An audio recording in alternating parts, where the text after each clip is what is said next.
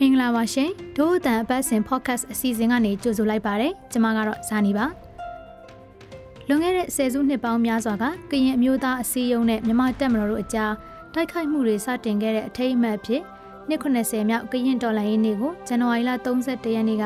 ကရင်ပြည်နယ်မှာကျင်းပခဲ့ရာလူထောင်ပေါင်းများစွာကစုဝေးရောက်ရှိလာကြပါတယ်ဒီတစ်ပတ်မှာတော့ဒို့အတန်က KNU ကခေါင်းဆောင်တွေကရင်လူမျိုးတွေနဲ့တွေ့ဆုံပြီးသူတို့ပြည်နယ်ငင်းချမ်းရေးအတွက်ဘာတွေမျှော်လင့်ထားသလဲဆိုတဲ့အကြောင်းကိုမေးမြန်းထားပါတယ်။ဒီဆောင်မကို Oliver Slow ကရေးသားထားတာဖြစ်ပြီးဇာနီကဆက်လက်တင်ဆက်ပေးမှာဖြစ်ပါတယ်။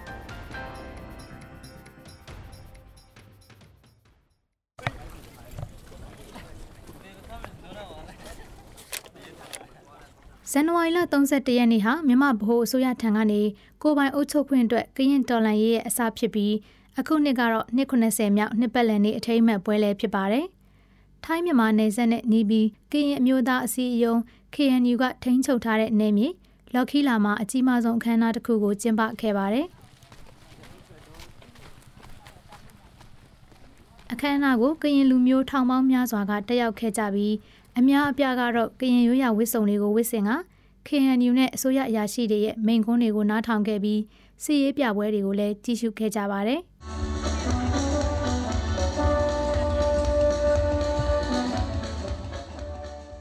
အခမ်းအနားအတွင်းမိန်ကွန်းပြောသူတွေမှာ KNU ကောင်းဆောင်စောမှုတူးစေဖို့နဲ့ကရင်ပြည်နယ်ဝင်ကြီးချုပ်နန်းခင်ထွေးမြင့်တို့ပါဝင်ပါတယ်။ KNU ရဲ့လက်နက်ကိုင်အဖွဲ့ KNL ကရင်မျိုးသားလွတ်မြောက်ရေးတပ်ဖွဲ့ရဲ့အကြီးအကဲစောကျော်နီက မကြသေးခင်နှစ်များအတွင်းတုံဆိုင်နေတဲ့ငင်းချမ်းရေးလုပ်ငန်းစဉ်အပေါ်စိတ်ရှည်ကြဖို့တက်ရောက်လာသူတွေကိုတိုက်တွန်းပြောကြားခဲ့ပါတယ်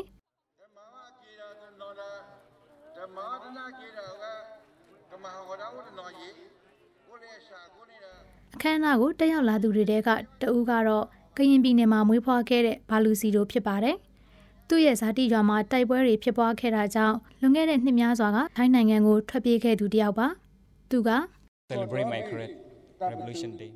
ကင်းပြည်သူတွေနဲ့အတူဒီပွဲကိုနှွှဲကျင်လို့ကျွန်တော်ဒီကိုရောက်လာတာကျွန်တော်ကဒီပွဲကိုနှစ်တိုင်းနှွှဲတယ်ဒါပေမဲ့ဒီနေ့ပွဲကတော့ပို့ပြီးတော့ထူးခြားတယ်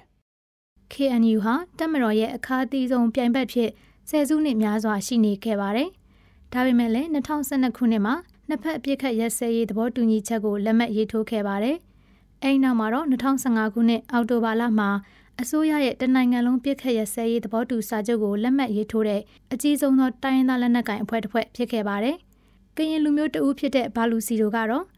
မြန်မာနိုင်ငံမှာရှိတဲ့ကရင်ပြည်သူတွေရဲ့အခြေအနေဟာအရင်ကထက်ပိုပြီးကောင်းမွန်လာပေမဲ့လည်း၎င်းအနေနဲ့အလောက်ကိုင်ခွင်းလန်းပုံမှုကောင်းမွန်တဲ့ထိုင်းနိုင်ငံမှာသာနေလိုတယ်လို့ပြောပြပါဗျ။ rather are living in my village I, i'm coming a lot in uh, Thailand အခုချိန်ကအရင်ကတက်ဆိုင်အခြေအနေတွေပိုကောင်းနေပြီကျွန်တော်မေကကရင်ပြည်နယ် ကရွာလေးတစ်ခုမှနေတာတခါလေအမေစီကိုလဲသွားတယ်ဗမာစစ်သားတွေရွာကိုမလာတော့တာပိုကောင်းပါတယ်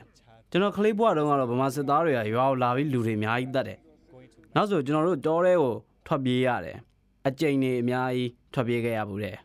အပြစ်ခတ်ရစဲရေးသဘောတူညီချက်ကိုလက်မှတ်ရေးထိုးထားပေမဲ့လည်းတိုက်ပွဲတွေဆက်လက်ဖြစ်ပွားနေခြင်းနေရက်စွန့်ခွာထွက်ပြေးမှုတွေနဲ့ကရင်ပြည်နယ်မှာမြေသိမ်းမှုတွေအပါအဝင်စိန်ခေါ်မှုတချို့ရှိနေသေးပါတယ်။ ရလက်အနေနဲ့ကတော့ငင်းငင်းလုပ်ငန်းစဉ်တွေအလုပ်ဖြစ်မဲ့ဆိုတဲ့အပေါ်၎င်းတို့အနေနဲ့ယုံကြည်မှုဆုံးရှုံးစာပြုနေပြီဖြစ်ကြောင်းအခမ်းအနားတက်ရောက်လာသူအများပြားကပြောခဲ့ပါတယ်။ဒါပေမဲ့လည်းအခုကျင်းပတဲ့အခမ်းအနားကငင်းငင်းလုပ်ငန်းစဉ်ကိုယုံကြည်ဖို့အတွက်ကရင်ပြည်သူတွေကိုတိုက်တွန်းနိုင်တဲ့အခွင့်အလမ်းတစ်ခုဖြစ်တယ်လို့ KNL မှာဗိုလ်မှူးကြီးနေမင်းလွင်ကဒို့အတန်ကိုပြောကြားခဲ့ပါတယ်။ထင်းငေါ့စီတယ်ဒါပေမဲ့ကျွန်တော်တို့ကတိုက်လာတာနှစ်60ကျော်အခု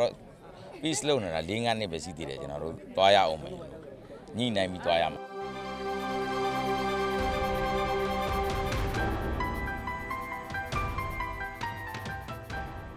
အခုတင်ဆက်ပေးခဲ့တဲ့အစီအစဉ်ကိုနားဆင်ခဲ့ရလို့ကျေနပ်မယ်လို့ဒို့အတန်ဖွဲ့သားတွေကမျှော်လင့်မိပါတယ်။ဒီအစီအစဉ်ကိုတင်ဆက်ပေးခဲ့တာကတော့ Oliver Slow နဲ့ဇာနီပါ။အပတ်စဉ်ဗုဒ္ဓဟူးနေ့တိုင်းတင်ဆက်ပေးနေတဲ့ဒို့အတန်တန်လွှင့်အစီအစဉ်ကို Frontier မြန်မာရဲ့ website နဲ့ Facebook စာမျက်နှာတွေအပြင်ဒို့အတန်ရဲ့ Facebook စာမျက်နှာ SoundCloud, YouTube, iTunes တို့ကနေလည်းဝင်ရောက်နားဆင်နိုင်မှာဖြစ်ပြီးသောတာရှင်တွေရဲ့အမြင်တွေကိုလည်းပါဝင်ရေးသားနိုင်ပါတယ်။ဒီအစီအစဉ်ကိုမြန်မာနိုင်ငံဆိုင်ရာနယ်သာလန်တန်ယုံကပံ့ပိုးကူညီထားပြီး Frontier မြန်မာနဲ့ Foundation Hirondale တို့ကပူးပေါင်းတင်ဆက်တာဖြစ်ပါတယ်။နောက်တစ်ပတ်တွေမှာလည်းစောင့်မျှော်နားဆင်ကြဖို့ဖိတ်ခေါ်ချင်ပါတယ်။တို့အတန်အစီအစဉ်ကိုနားဆင်ပေးတဲ့အတွက်ကျေးဇူးထူးတင်ရှိပါတယ်။မင်္ဂလာရှိသောနေ့လေးဖြစ်ပါစေရှင်။